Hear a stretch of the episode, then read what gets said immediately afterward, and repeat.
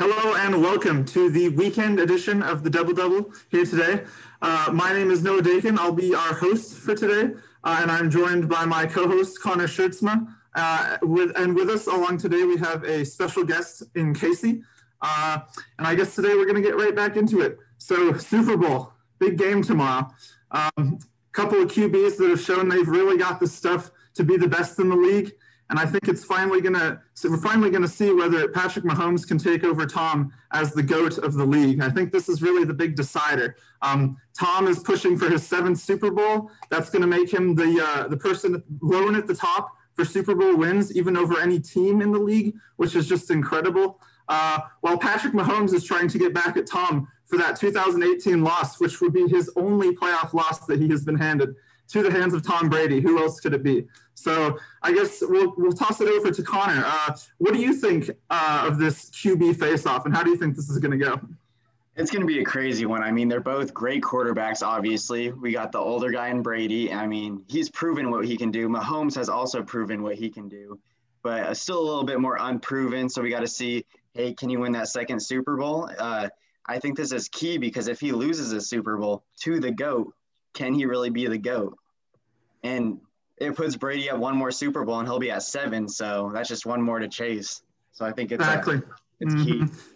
Yeah, and I mean Patrick Mahomes. Of course, we can already tell he's going to become this great quarterback of the league. Probably win quite a few Super Bowls as well, just as Tom Brady has. But it'd be really funny to see his only two games that he played against Brady be losses in really important games. I would, you know, just playoff games that are super. It's it's just funny. It's just funny. Yeah. So, Casey, what do you think of it? What do you think of this face-off?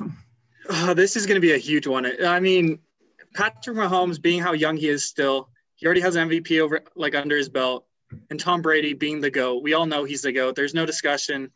So this is a matchup for the ages. I can't wait to see it. It's kind of like I kind of want to compare this to what if LeBron James would have played Kobe in a finals? That's what I'm kind of comparing it to, just right. because we all wanted to see it, and now we're finally seeing it. So that's what I'm kind of comparing it to. So I re- I'm really excited about this Super Bowl. Um, it should be a good one. If Tom Brady comes out of it and wins another Super Bowl, being the underdog, he is the underdog in this game. Then man, there's no there's no debate that he's going to be considered the greatest of all time, and it's going to be hard to catch him. Yeah, yeah absolutely. And I, I mean, of course, we could sit here and talk about the quarterbacks of this game all day, but I think it's important to talk about a few of the other key players that might be on the offensive or defensive side of both teams um, who might make a really big impact on the Super Bowl. Um, and I guess we should probably start out with who maybe be out for the Super Bowl. So, uh, as we can see, we've got a couple of Buccaneers players, such as uh, most notably Antonio Brown, who is still listed as questionable after having limited participation in uh, the last practice. Um, and Jason Pierre-Paul, a really big key defensive as well, who's been shown to maybe have questionable playoff playoff status for the championships. So going over to you first, Casey, what do you think? Who are some X factor players that might make a big difference in this game?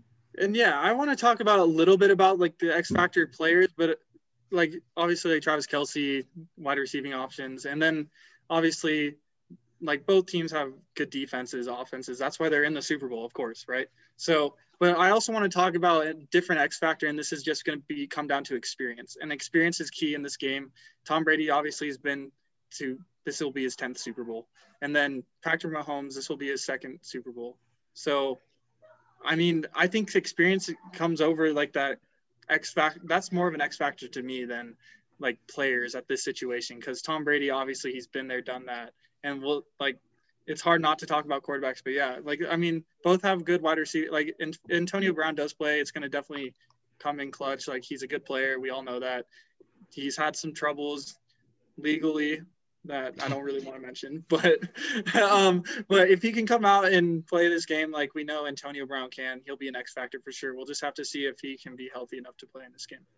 Yeah, absolutely. And and you saying a big X factor is the experience. I think that that's super true. I mean, we've seen Tom Brady come back from a ridiculous deficit in the late third, fourth quarter against poor Matt Ryan. I mean, we've seen his experience show through in, in situations like that. And you're right. Uh, when you mentioned Travis Kelce, we've got other guys like Tyreek Hill and another player on the Chiefs, such as Sammy Watkins, who, who does show up for a big game every now and then, uh, who is questionable. So we'll have to see about that.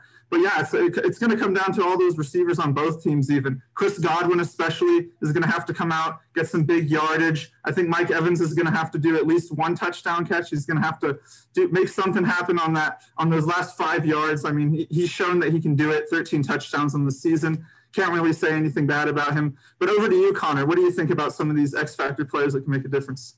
I mean, I think Casey was exactly right with experience. I mean, Brady's done this 10 times. Well, will be his 10th time now? Uh, you got to start. Does he even get nervous in these moments? He's been there so much. I mean, obviously, you think he would get nervous, but, you know, he's done this. It seems like every year he's at least in the conversation for the Super Bowl. Uh, but anyway, I feel like a notable thing is Tyreek Hill. Last time he played Tampa Bay, he had 13 receptions for 269 yards and three touchdowns and they didn't play him in most of the fourth quarter. So he could have probably had four touchdowns, maybe 300 yards. So I think the key is to stop him. So I don't know if they're going to have to double cover him. I personally would. You can't let him get the long ball because if he, he can run right past you. So you got to have a safety over the top or it's over. Uh, and then Kelce, they're going to have to go single coverage on him because you can't double cover two guys. I mean, he, yeah, you just got to stop him. So I'm thinking they're going to either put White on him or maybe a safety, the other strong safety. But yeah, I don't really know because both their safeties are actually on. They're questionable, so that's gonna that's gonna be a key thing too. And then on the Chiefs defense, I mean, obviously they have a great pass rush with Chris Jones and Frank, Frank Clark. Um, Jones having seven and a half sacks on the season and Clark having six sacks. I mean, that's a lot of sacks. And they have two other guys who can do the same exact thing. And you all, always got to account for Tyrann Mathieu because I personally believe he's probably the best safety in the league. I mean, he just finds the ball. He has six interceptions on the year. I mean, that's crazy. And then you got to also account for Daniel Sorensen. I mean, he leads the team in tackles with 68 solo tackles, which is really impressive. So that's my Chiefs X factors. Yeah, awesome. It's it's really going to come, especially after uh, this last conference championship game with the Chiefs.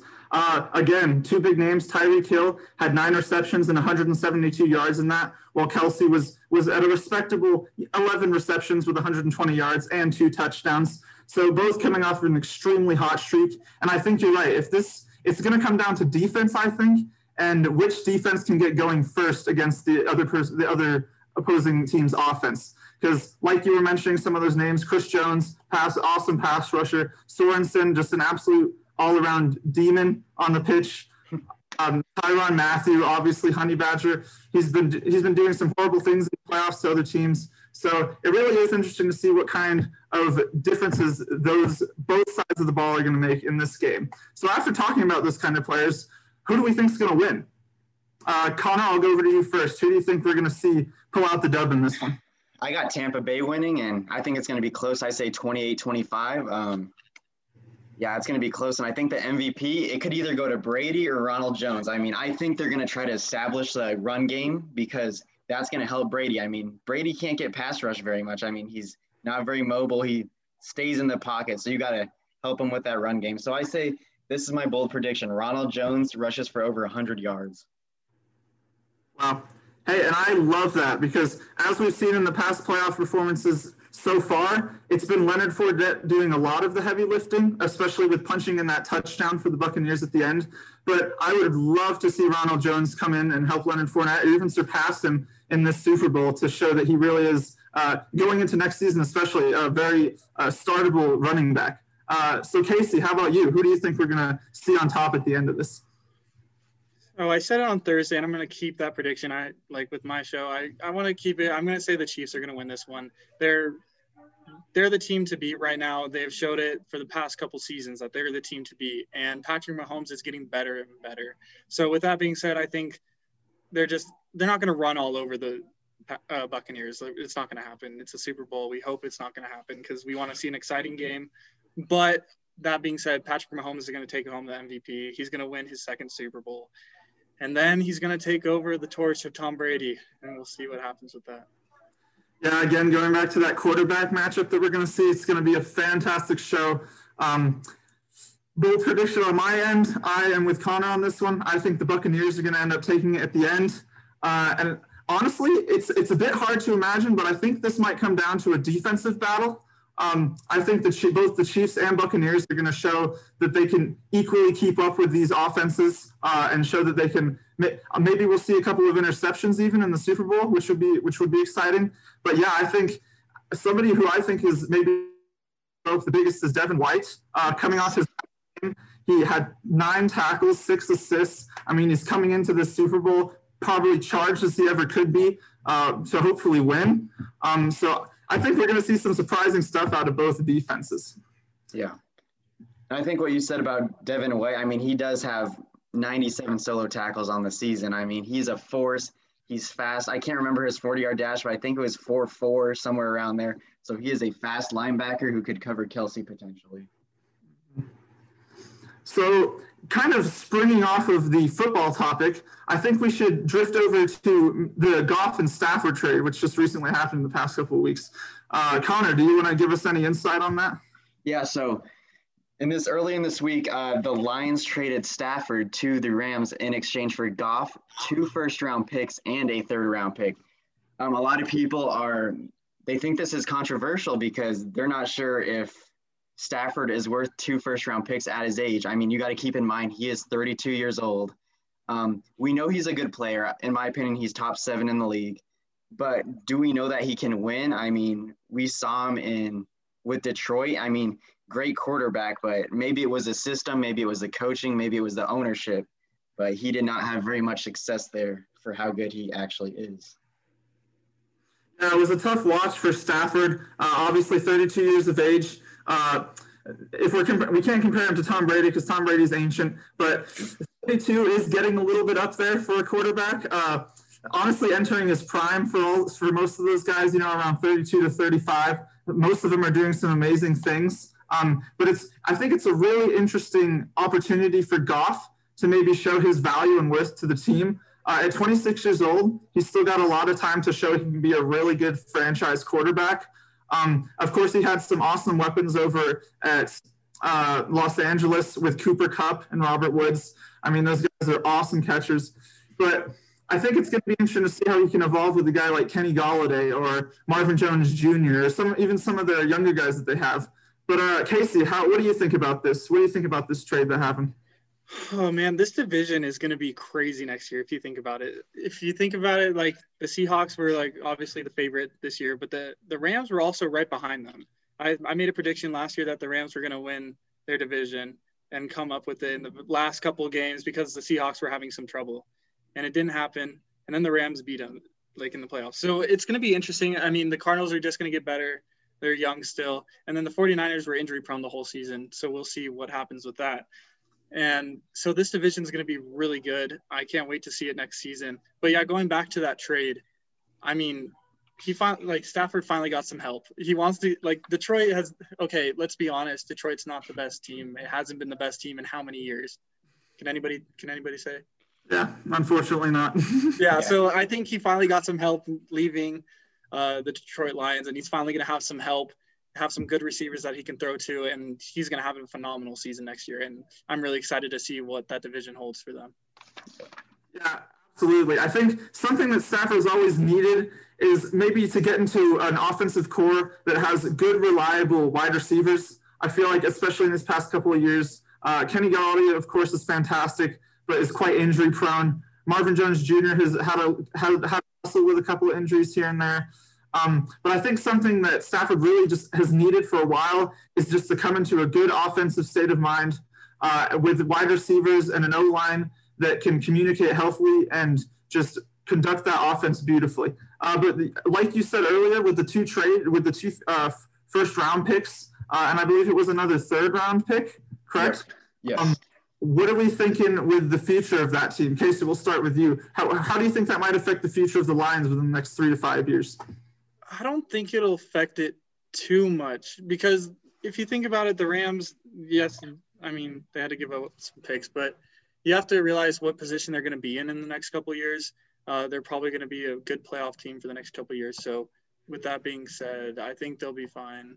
And then Detroit, I mean, yeah, I I feel like it's a good opportunity for the Detroit to kind of rebuild and like see what they got. Like Goff, like you said, is like 26 years old maybe he can come and be this franchise quarterback that we never saw coming. I mean, he's young, he can throw the ball. We can we just have to wait and see how that system comes out like in the future. But yeah, I think I think it was worth it for both teams at the end of the day. I mean, Stafford needed help. He wanted to like he never expressed that he wanted to leave or anything like that, I don't think. But he just he wanted to be on a playoff contending team and I think the Rams are an up and coming team that nobody's really thought about. So I think with him going to the Rams is going to help his career. And I mean, he's 32. I mean, if he goes to Brady's age, I mean, we'll see what happens. But I don't think that will happen. But I think he just needed a fresh start. Right. Yeah. Uh, Stafford again, like it's just truly an unfortunate career for such a fantastic quarterback. Uh, it's going to be really interesting to see how he fits into that that offense. Um, but I guess we should probably talk about another big name quarterback uh, in Deshaun Watson, who is still uh, on the line for anyone grabs. I mean, everyone should be trying to go for him right now, to be completely honest. Uh, but what do you think? We'll go over to you, Connor. What do you got? What do you think that does to Deshaun Watson's trade value and how it might up it or does it decrease it or what are we looking at here? I mean, I think the trade's going to happen, and but I think this trade shows the increase in value of what teams are going to have to give up. I mean, they're going to have to give up the whole farm. I mean, we're talking maybe three first round picks, four first round picks. We don't know. Um, I know a team that's being talked about for getting them is the Broncos, and they think they're going to have to give up Drew Lock, four first round picks, and then Tim Patrick, who is a promising young wide receiver. So I'm just wondering, do you guys think he's worth those four first round picks, giving up those four first round picks? Yeah, I mean, to be completely honest, seeing what Watson could do with that offensive core in Houston, which was a tough scene, let's be honest. Um, it's going to be really interesting to see what, what, can happen with them if we if they put him into a team such as the, I think the Dolphins, if we're going to be honest. Uh, a team that had a great record, a really good season on the defensive and offensive side, but it seemed like they were really missing a quarterback that could be solid and could provide a good game every week. Um, so over to you, Casey. What do you think of this? How is Deshaun Watson's trade value going to be affected? This, this trade has increased his trade value. Let, let's say another couple first round picks, to be honest. It's going to increase his trade value. And like you said, we just have to think about who has the like like picks to actually execute this trade. Like we also like the Jets have obviously like a lot of value with the number two pick this upcoming draft, but we, they have to see they're not going to get Trevor Lawrence anymore. They kind of screwed that up. So, um, uh, but we'll have to see who's on the draft board. I think Deshaun Watson will get traded, obviously, but it depends when. And that's like if other quarterbacks are going around the league and getting traded, it will have to see the value on those trades. And it's it's a mess right now for Deshaun Watson and the Texans. But for a team he might go to. I was talking to my co-host Coop. He's a Pats fan. Cam Newton is not under contract. Why not just go to like New England? Why not? I'm just saying, why not? They don't have to resign Cam. Um, so if he goes to the Patriots, it'll make them an actual football team again. So, um, so I think going to the Patriots and he'll fit that system pretty well. So the Patriots. Yeah, and I think we can all be honest with each other here. I think any team that we're going to see Deshaun Watson go to is going to be pretty dramatically improved on uh, after seeing what he did this last season. I think it's there's no doubt he's probably top five in the league at this point. Um, and it's just going to be really interesting to see where he goes to improve and show off his game with maybe a better offensive group. And it's just going to be super interesting. But now we're going to change the topic in sport into baseball. Um, and most importantly, we're going to talk about one of the big signings that just occurred a couple days ago in Trevor Bauer. Now, Trevor, as we all know, is quite the character. He likes trolling, I think, almost anyone that he can, uh, especially on Twitter. It's such it's so fun to watch him not only do that, but just be an absolute beast at the game. Coming coming off that Cy Young win, I mean, he's got the goods to back up what he's saying. Um, and so we see this we see this tweet that goes out uh, for his personal accounts uh, that shows signed Mets hats that are getting handed out uh, as like a oh maybe he's the Mets. But at the same time, there were there were Dodgers signed hats being handed out. I mean, it wasn't anything special, but of course, Mets fans took it to the next level uh, and just got so incredibly hopeful that they were they were bringing him home, that they were going to have this absolutely fantastic pitcher to to better their roster for the next couple of seasons. And of course, we see him go to the Dodgers. It's a tough scene for all baseball fans, but with with his antics and all that stuff, do you guys ever think Trevor Bauer goes a little too far with how he uh, portrays himself to the media and how he trolls certain teams and such? Uh, Casey, what do you think about that? Trevor Bauer is a character, and he is a crazy man at that. He on his YouTube channel, he's like going over memes that have made him in different uniforms. He's been talking about why this might be the best opportunity for me to go to a certain program, like certain franchise. He he is a crazy personality, but you kind of want that on your team. And with that being said, I think going to the Dodgers, he's always said he wanted to go back to LA. He went to UCLA, UCLA as a in college, so going back to UC, like LA, he kind of hinted at it in the past. So, but his character, man, I mean, it'll be interesting to see how he pitches next season. I don't know. Like that rotation is Kershaw, Buehler, now Bauer. They still have Dustin May. Like they have so many arms that can throw one through four. They have three aces on their team. So we'll see what happens with them. But overall, this this is gonna shock the world of baseball and we'll see how he performs. I mean, he openly said that he had substance that he used all last season just to prove a point. So we'll see if he actually can have that spin rate like he had last year because nobody jumps up 500 uh, RPMs like just like that. So we'll just see how he actually pitches it on no substance because I feel like this season they're going to really cut down on that and make sure that nobody does it. Right. Yeah, I mean, and they're, they're are surely tossing a lot of money at him. I think the, the, the signing was three years at 102 million dollars, which of course the Dodgers have for some reason because they can just buy everyone uh, as it seems. But yeah, uh, going over to you, Connor, what do you think about that? How how are we looking at Trevor Bauer, especially going to the Dodgers? I mean, I I not a Dodgers fan personally, but I just think it's crazy how they can pretty much buy their team. I mean, I looked at a statistic saying they are paying more for Bauer than the entire Pirates 26 man roster is getting paid in the next year. And I mean, they're not even close to any other team. You can say the Yankees, but they're still 50 million from where the Yankees are. So essentially, they are just buying their team. I mean, this could possibly be the best roster in baseball we've ever seen. I mean, just the pitching rotation, Mookie Betts, everybody on that roster is really good. And for his antics, I think, you know, I think we need self promotion in baseball. Yes, it's crazy. Yeah, it's not like football, but baseball needs some buzz. It doesn't get enough love. I mean, people don't talk about it enough. So I think a player like this helps the league in creating buzz and just getting people to talk about the MLB. Yeah, especially I think joining the Dodgers. Of course, there are a few Dodgers fans out there. Uh, I hope to never see them. No, but it's just really interesting to see how how characteristic this Dodgers team is going to be now. I mean, they have some really big personalities, especially adding Trevor Bauer. Uh, a lot of guys that think they're probably the best in their divi- in their section, such as pitching with Kershaw, or you know, just the rest of the team. So I think it's. Are we easy? Is it easy enough to say that they're just going to make it to the World Series and win? Is that oh, what about the Dodgers? What do you think, Connor? Start us off. What, how how are we? What are we saying about the Dodgers in the World Series this year? I mean, I think without a doubt, I mean, unless something crazy injuries happen, two or three injuries, I think they're a shoe in. I mean, they just have so much talent. Um, and their division, I mean, it's all right, but what do you have? The Diamondbacks? I mean, I mean, they're an okay team, and I'm a Diamondbacks fan, but like we need help, and the Dodgers just have everything. And I don't even watch when we play the Dodgers because it's just not a competition.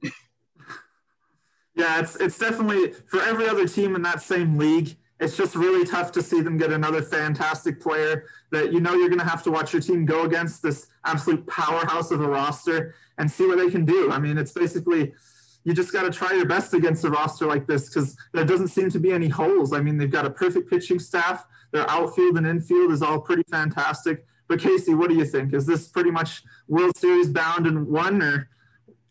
No, and I want to say that because there are up and coming teams like the Padres in their division that made a lot of key signings this offseason and trading for a lot of good pitchers this offseason. They got Yu Darvish, which is incredible. Like it seemed like every trade block pitcher was going to the Padres at a single point, and it was just like, okay, this team is going to be stacked. So that being said, I think the Padres are still a contender and I know they got swept by the Dodgers in the postseason, but they're another team a new year. And also, I'm a Nationals fan, and I'm just gonna say we're coming back, baby. Don't count us out. We got some good free agent signings this year. We beefed up our bullpen. We're coming back this year. Don't count us out. Yeah. So, and Trevor Bauer, just an absolute character, like we've been talking about. Uh, whether that be for the good or the or worse, um, sometimes he can get a little problematic, as we've seen. Uh, he seemed to be quite the issue on the Indians back uh, back when he was on that team. So, I guess we're gonna have to see what kind of changes he's gonna make to this roster when he joins, whether it changes the way other players uh, act on the team or whatever. Uh, but going over to you first, Connor, how do you think his presence is going to affect this team and the the overall team uh, cohesiveness? Do you think it's going to be an issue, or do you think he's going to fit right in and it's going to be easy as pie? I truly think it depends on how he enters the locker room. If he has a big head, like sometimes he does, it could cause problems with other pitchers and even players on the rotation. I mean, some guys just don't like those big headed players. They don't like the antics, so to say. But they are the Dodgers once again, so a lot of their players are used to the spotlight. They're used to be being talked about. So I think they will be fine. Um, I think this trade, or not this trade, but this signing was actually perfect because it just makes them that much more untouchable, in my opinion. Right. Like you said, Connor, I think it really is going to come down to how he first makes that impression when he first first gets in there and introduces himself to the team and really gets to start knowing them.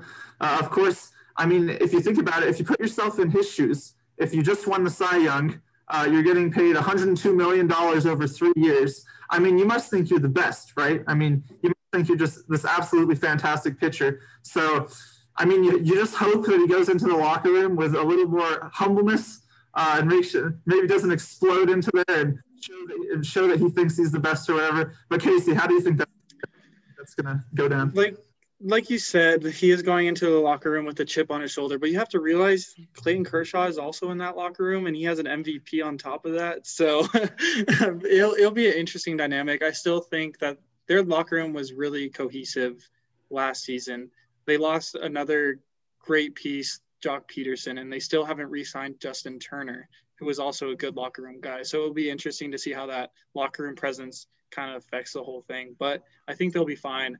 They all want to do the same thing. They all just want to go out there and win baseball games and whatever it costs. I mean, you're getting paid $40 million a year to pitch a baseball, which is insane. so um, we'll see. I hope it doesn't go to his head. I think he's actually in a place that he can call home and that he wants to be at. And he doesn't, he hasn't really had that since he was at the Indians, like in his first couple seasons when he had the bloody finger and all that. So I think, uh, I think this is I think he'll be kind of more calm-headed now that he's actually signed with a team and he knows he's going where he's going to be playing because I think the whole thing was just a promotion piece that pay as much money as you want to me and he got it. I mean, he got 40 million dollars his first year and 42 million dollars his second year and his third year is a player option for 20 million. So we'll see how that works out. Yeah, I love that that Casey. Yeah. I love that you mentioned that, though, Casey, that he's going to be coming back home. Um, he's going to be in a place where he feels comfortable. And honestly, I, like you said, I really think we're going to see a more level-headed Bauer. I'm, I'm convinced. I feel just for some reason, it just it feels when he gets there, he's going to just be more at home, at peace. Uh, he's, he already knows he's on one of the best rosters in in the MLB. Um, so I think he's going to kind of be a little more humble about it and kind of walk into that locker room and know that he is another great pitcher on a fantastic pitching roster and just kind of do his job and show why the Dodgers signed him. So that does it for our first half of this weekend edition of the Double Double. Um, after this, we'll be coming back talking about all things NBA, uh, who's the best team, who we might see win MVP, and different awards like that. So see you guys in a couple minutes. All right, so this is part two of the double double. I am joined with my co-host Noah Dankin. And we are also joined by a guest, Dallas Cooper. Nice to have you, Dallas. How are you doing today? Thank you for having me. I'm doing great. How about you guys? Pretty good. Can't complain. Super Bowl's tomorrow. I mean, yes, hey, sir. that's the life. All right. So our first topic is going to be the NBA All-Star Game. recently LeBron James has announced that he is hesitant to play in the All-Star game because he is tired and he says this is a slap in the face due to the ongoing COVID pandemic and just the shortened season. It's all condensed. Um, Dallas, what are your thoughts on this All-Star game? I do understand where LeBron's coming from. I mean, personally, I do feel like they don't need to play it, sort of like how the NFL did, where they canceled the Pro Bowl they still acknowledge the all stars and acknowledge them, but like they don't actually play the game. I feel like they can just do that, like, cause pan like with this pandemic going on, like I feel like it's unsafe and you're just risking the players for like an exhibition game. It's not really worth it to me. Their bodies are tired. It's a condensed season. Like they need to get rest. And I think you make a great point right there. I mean, there's a risk for injury always. Um, these players are they're very vocal about being very tired, and they're only what a quarter of the way through the season, and they're just exhausted. Uh, Noah, what are your thoughts on this? Yeah, I mean, it's tough to make those guys go through an All Star game after the season they had just been through. I mean, let's not to mention they had to play that whole second half of the season with all those COVID restrictions and having to be in the bubble and away from their families and friends. I mean, it's just tough. I think I think LeBron pretty much summed it up when he said zero energy, zero enthusiasm. Like all these guys they've been going through a lot as well. Uh, they're really tired of having of not being able to see people that they want to see. You know, so when they're told that they need to participate in a game such as the All Star game, it's kind of almost a punch in the face to them by saying, you know, they're not allowed to see their family or friends, but they can go to this All Star game you know, with all these other people. So I just think it's a really unfortunate situation for both the NBA and all the players. Uh, I mean, especially when you've got guys like LeBron Giannis, Kawhi, all these big names talking about how they really don't want to do it. Um, and how it kind of just upsets them that the NBA still wants to go through with it. It's kind of unfortunate to watch. But so, yeah, it's just a tough scene overall for the All Star game. I'd be I'd be really surprised if it even ended up happening. Yeah, I think you make a great point. And another point to add to that is the Summer Olympics is coming up, and they are going to have basketball. So you got to play that in. Are players going to want to play in that, or just neither of them since they do have this condensed season, like I've mentioned. Um, do you think if you were a player, would you play in both the games, one of the games, or would you just call it quits, Dallas? I mean, I think there's different perspectives on each player because, like, there's like those really like young players that they're really eager to play, like they want to be in the game, like they that's all they've dreamed of. And then there's players like LeBron and stuff, and they're like, we've been here for like 15 years. Like we're, we're cool with it. Like we don't need it. Yeah, I think that's a great point. And I'm going to ask you, Noah, do you think this is going to disappoint the fans, or do you think the fans will understand where these players are coming from? Um, I definitely think the fans they should. As a fan myself, of these players and just the NBA in general, I am really understanding of what they've decided to do. Uh, they've all spoken out publicly on Twitter, mostly. So a lot of the big names talking about how it's just it shouldn't happen. Uh, it's just a little, you know, it's it's it sucks honestly. So, but as as a fan uh, looking in, I really am not mad at them for not doing an All Star game. As much as I love watching the All Star game and all of my favorite NBA players go at it, um, I think I can go with a year without it. Uh, if it if it if it's for the better for the NBA players, I'm all for it. So yeah, just whatever they decide to do, I think the NBA should really listen to them, uh, especially especially all of the players, not just the big name players, uh, and they should really take into account uh, their feelings and what they think about this. Yeah, I think you make a great point, and I mean we got an amazing All Star game last year with those final that final quarter. I mean, you know, with the death, the sad death of Kobe. I mean they played their hearts out. And that's like the first time I've actually watched an All Star game where they were actually playing defense.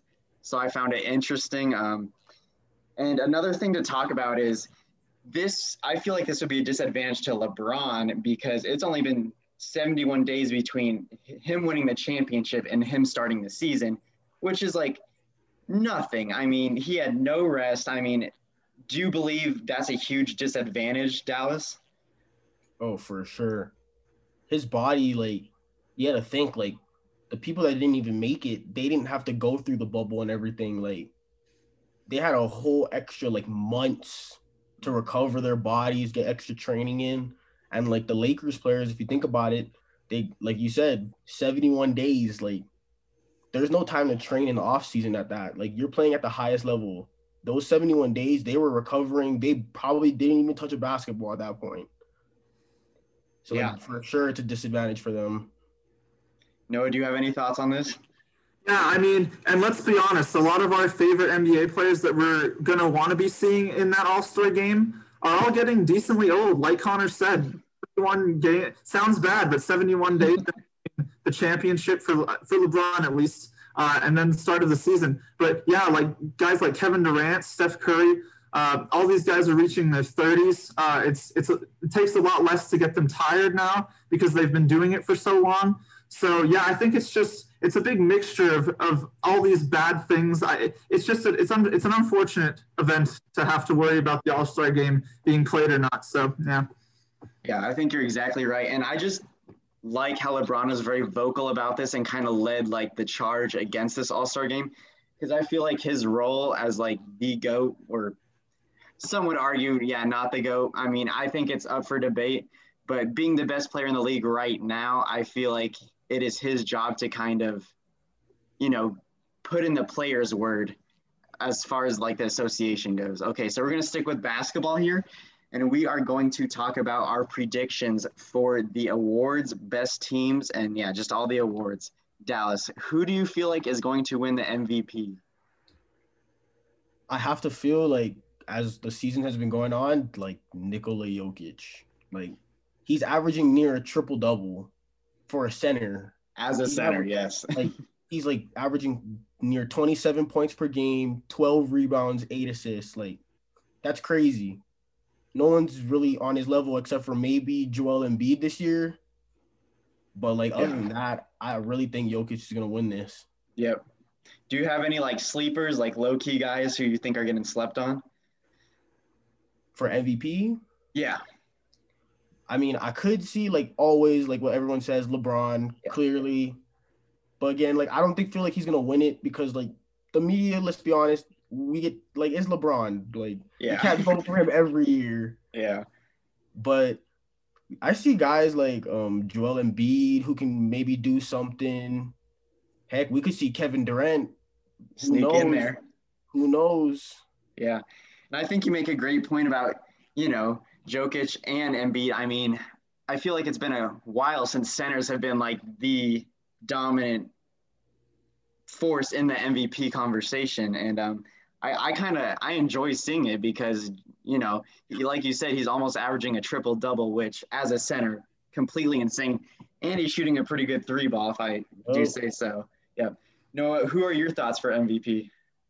I mean, absolutely. Jokic, uh, especially after what we saw today, uh, with a 50 point, 12 assists, eight rebound game. I just, I can't believe that. That doesn't sound real uh, as, as a center. Uh, it sounds like, you know, maybe prime Jordan doing something like that or prime LeBron, like incredible stat line for just today. So, but overall, I think, yeah, with Jokic averaging what he does, uh, he's been showing a great presence for his team as well, leading in most categories.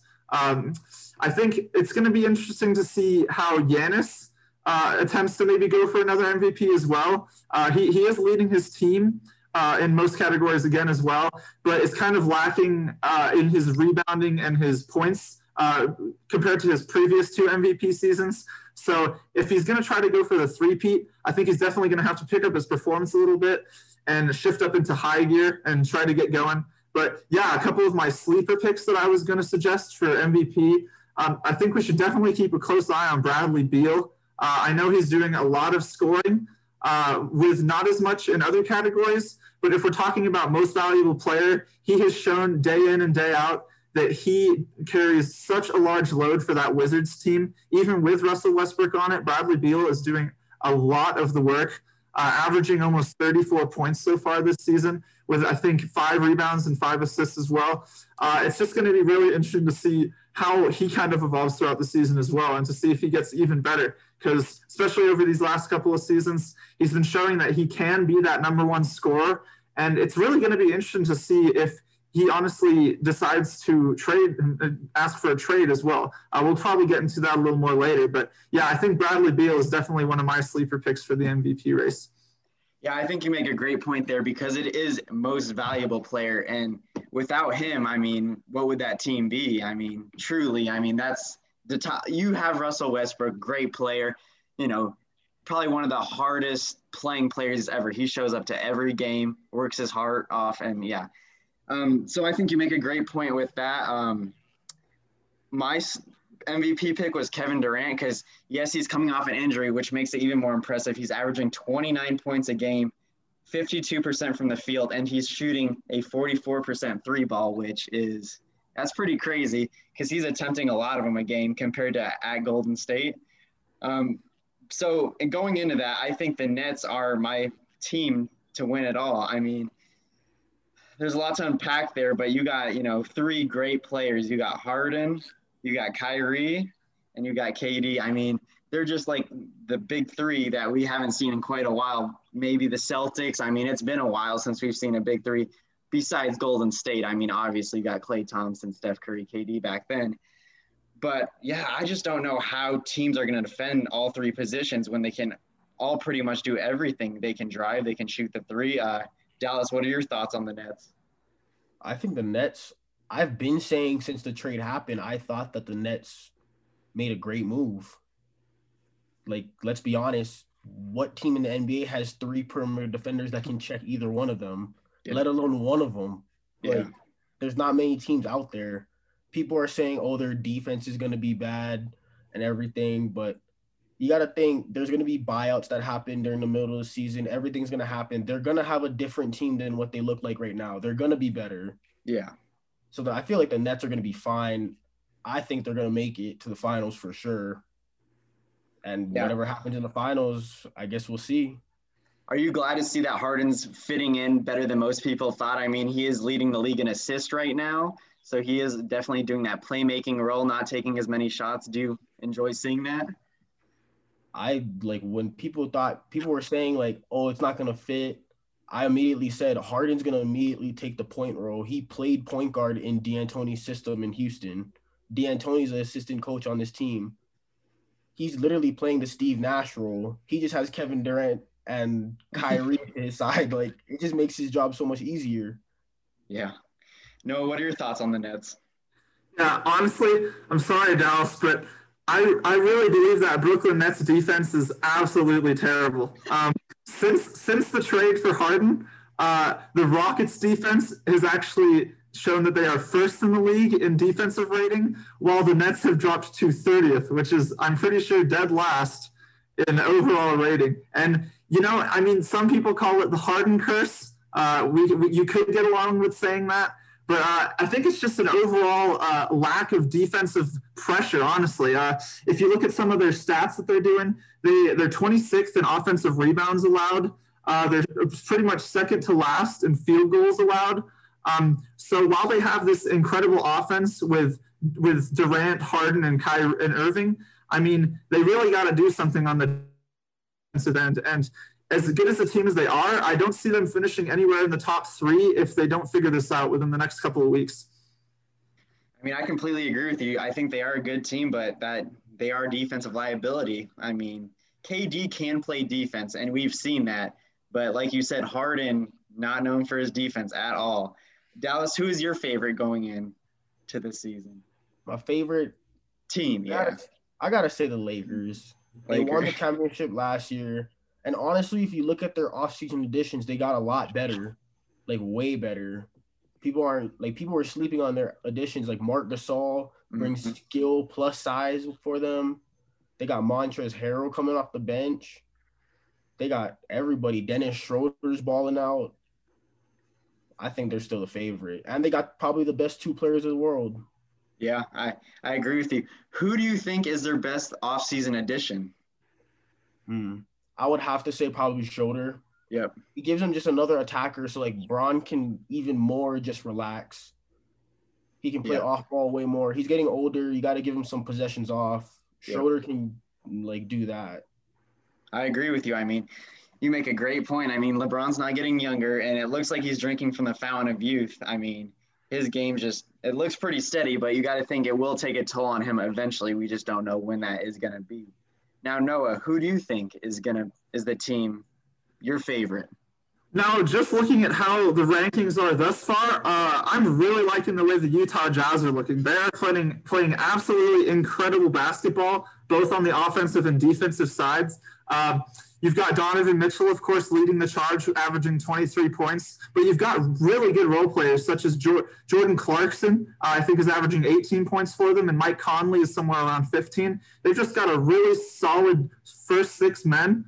Uh, and it's just going to be really interesting to see how they keep evolving throughout the season, especially uh, with Rudy Gobert receiving that pretty large contract. I think he's definitely showing that he was worth it. Uh, he is an absolute menace on the defensive end, whether that be offensive or defensive rebounds. And he can just, he's just an incredible center, especially working with guys like Mike Conley and Donovan Mitchell. Uh, they've got great uh, pick and roll play. Uh, they just got some fantastic stuff. So seeing the Utah Jazz have a really good record so far this season is honestly awesome to see. And I'm, I'm really excited for them. Even being a Thunder fan, uh, I should not like the Utah Jazz because a couple of years ago, but uh, I really like to see where this team goes, especially if they're going to make a deep run possibly into the playoffs.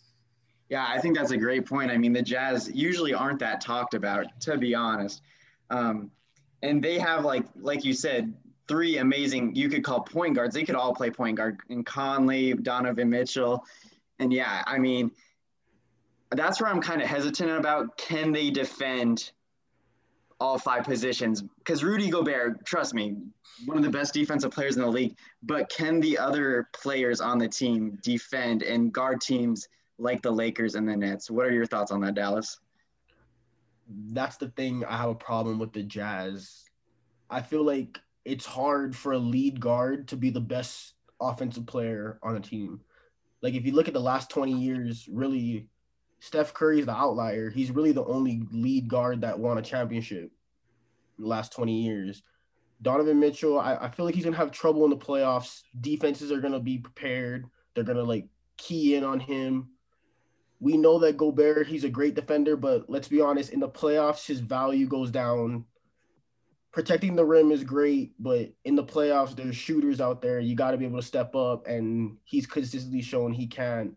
He can't switch. So I feel like the Jazz kind of get like picked apart every year in the playoffs because teams have a M mo against them. Yeah. And do you think that's to their lack of size, or do you think their size is fine? I feel like they do have a lack of size. They rely on that three guard lineup a lot. And if they're going against the Lakers, like you're not gonna have Jordan Clarkson match up LeBron. Like exactly. Yeah. Yeah, it's not gonna happen.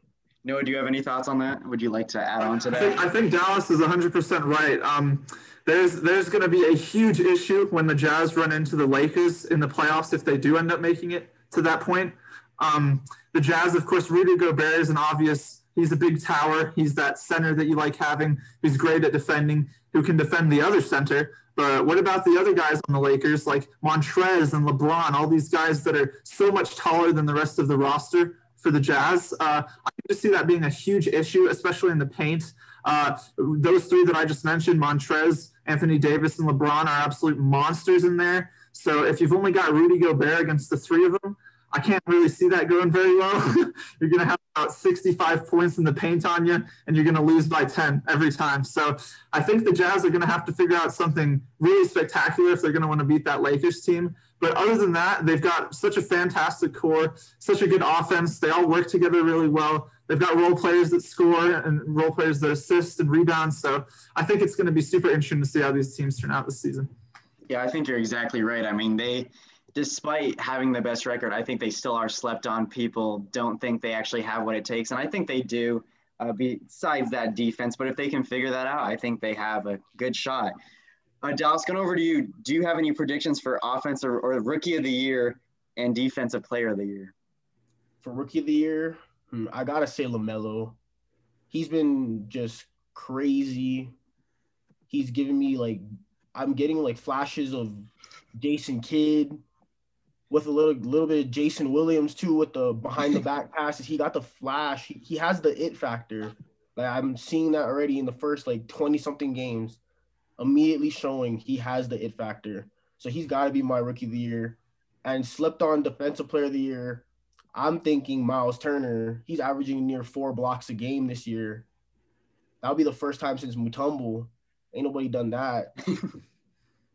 Yeah, I think you make a great point there. I mean, both great players that you mentioned. LaMelo Ball is showing out. I mean, people doubted him once he got drafted, and I think he is proving them wrong. I mean, he is a reason to tune in to that team. I mean, he is, like you said, he is the it factor. People like seeing him. He can pass. His shooting at times a little off, but I think he's been shooting better than I expected, actually. I mean, he when he played against Lonzo Ball, hitting that step back three, I think that was really impressive. Uh, going over to you, Noah, do you have any predictions for Rookie of the Year and Defensive Player of the Year? Yeah, um, which it's a bit unfortunate, but I think this guy isn't talked about a lot because of the team he's on, the Kings. But uh, Tyrese Halliburton, I think, has really come out and showed that he is quite the fantastic rookie. Uh, he's kind of, I feel like he kind of came into the game a little unknown. Uh, people didn't know his name nearly as much as LaMelo's or some of the other people in the draft, but he's really been showing how important he is to that Sacramento Kings team. He's averaging around 12 points uh, and then five in each of the other categories, uh, along with along with a couple of steals and a couple of blocks every game. Uh, he's a really good all-around player, and it's just fun watching him kind of es- escalate that Kings team a little bit, even though they are kind kind of in a rut right now. Um, it'll be interesting to see how he kind of develops in the next two to three years. And then for defensive player of the year, uh, of course, AD is always in the talk. He always has quite the, the, stats to show that he could be the defensive player of the year. But I'm really liking Dallas's uh, Miles. Uh, yeah, that's like it's an awesome pick. Uh, I think that's it, will see. It'll be interesting to see how he kind of evolves through the rest of the season and how he might show even further why he could be the defensive player of the year but yeah, I think it's it's still it's still honestly a toss up for me. I don't see any any centers standing out other than maybe Rudy Gobert, who who does a lot of that heavy lifting on the defensive end for the Jazz. But other than that, I think it's it's still pretty open for defensive player of the year. And I think you're exactly right there because there are, you know, a lot of people. Giannis always in the conversation. Rudy, Rudy Gobert always in the conversation. AD always in the conversation. I mean, you can't ever count them out because they can turn it on at any time. And I'm interested to see if Giannis, like you guys previously mentioned, if he will turn it on. In fact, you know, get more points, get more rebounds, get more assists. And I personally think he will because I think, you know, in order to win, he doesn't want to miss another championship again. He doesn't want to lose in the playoffs. I think that's getting to him. So I think he's going to try to turn it around. Dallas, what do you think of the Bucks situation right now? The Bucks situation is kind of interesting. I do feel like maybe they did cap out at their best because Brook Lopez isn't getting any younger. You're having Jrue Holiday. I like that addition. But like Khris Middleton, I'm not I think he's a great player, don't get me wrong. I I love his game. I don't know if he's a number 2 on a championship team. So it's interesting. I I'm not really like feeling that they're, they're to win the East. I don't even know honestly if they're to get to the conference finals. To be honest. Yeah, especially when you're looking at teams like the Nets and all the other good teams. I mean, you got to wonder if they have what it takes to get there. I mean, obviously Giannis, two-time reigning MVP, you got to account for that. But like you said about Khris Middleton, I don't think he is that number two guy. I mean, obviously he is right now, but I think they need another number two and move him to number three because he will shoot until he is cold. I mean, we've seen that he will shoot until he's missed six in a row, and that is that plays a large factor into those losses. I know. Would you like to weigh in on this? Yeah, absolutely. Both of you guys are right. I think inconsistency is Khris Middleton's worst nightmare. Um, he's of course shown that he can really show up in those games where he is hitting, uh, and he's and he's good on his threes and his field goals. But when he's not, he is definitely one of the coldest players out there, uh, missing wise. so I think it's tough to see if he, is is he going to be able to you know improve on his consistency and maybe show that he is that number two guy, or is maybe Jrue Holiday going to have to come in and show that he can be the number two guy? You know, uh, just trying to play around with what the Bucks currently have. So I think another thing that those that Bucks team needs is I think a little more enthusiasm. I don't know. Uh, Giannis, uh, especially, uh, he's done fantastic over these past two seasons, won an MVP in both. Uh, and unfortunately, I think he might be getting a little tired of, of leading this team to a really good record uh, and then losing an uh, unfortunate playoff spot. So I think this year is definitely going to be a staple to see if Giannis is fully on board and committed to this Bucks organization because I don't know. I've just seen a bit of energy lacking from that team recently, and it'll be interesting to see if they can kind of find a way to pick up team morale and get back into the groove of things. Yeah, and I completely agree with you with uh, the whole Giannis situation. Like he, I wouldn't. He is carrying the team, but not like Bradley Beal and the Wizards. But I feel it is interesting that would should he want to stay if they can't get to at least the conference championships or the finals. I mean, you're just wasting away his Giannis's best years.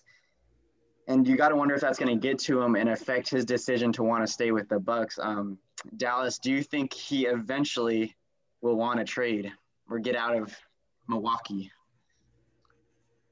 I do not think so. And the reason why is that $260 million going to his bank account. I think that's a great point. Just keep it short and sweet. I think that's a great point. Noah, do you agree with what Dallas just said? Yeah, no, I mean that's that's pretty accurate, honestly. Uh, that's a lot of money for a basketball player, especially. Um, but yeah, I think that's definitely going to be a big factor. But it'll be interesting to see what he puts ahead in his own agenda, whether he puts his salary first or whether he puts his want to win a championship first. And I think that's what it's really going to come down to. He's going to have to decide whether he wants to fully commit to this Bucks team which would be a good move for him. He's shown that these past couple years, especially that like he's a great foundation block for the team, and they kind of are able to revolve around him almost. And not not he's not carrying them. You're right, Connor, but he kind of brings the team together in a way that makes them seem a lot better than they might be if they were on another team. Um, so it's going to be super interesting to see how that goes um, and how Giannis might be able to pick up his production uh, and give the team some morale. But yeah, it's going to be interesting to see how that goes. Yeah, and I completely agree with you. I mean, the, I watched the Giannis documentary, and he has talked about how loyal he is to the Bucs because of how much they helped him and his family in his transition to the United States. So I think that also plays a key role. All right, Dallas. So we're near the end of our show. Uh, quick predictions for the Super Bowl. Who do you got winning? What's the score? Uh, MVP, stuff like that. I got old man Brady I got the Bucs winning. I would say I would think I think it's a shootout. I think it's going to be 34 27 Bucks win. Tom Brady goes out on top, MVP, Super Bowl win, retires on the field. He's done. That would be the way to go out, wouldn't it? Uh, Noah, do you have a score prediction? Yeah, so my score prediction, I, I think it's either going to be really close between the Bucs. Uh, if I had to say, I'd say the Bucs are going to win maybe 28-24. Uh, I think it's going to be a really decent game, uh, really close. Uh, the only way I see a blowout happening is if Patrick Mahomes and the Chiefs got going, especially on the defensive end.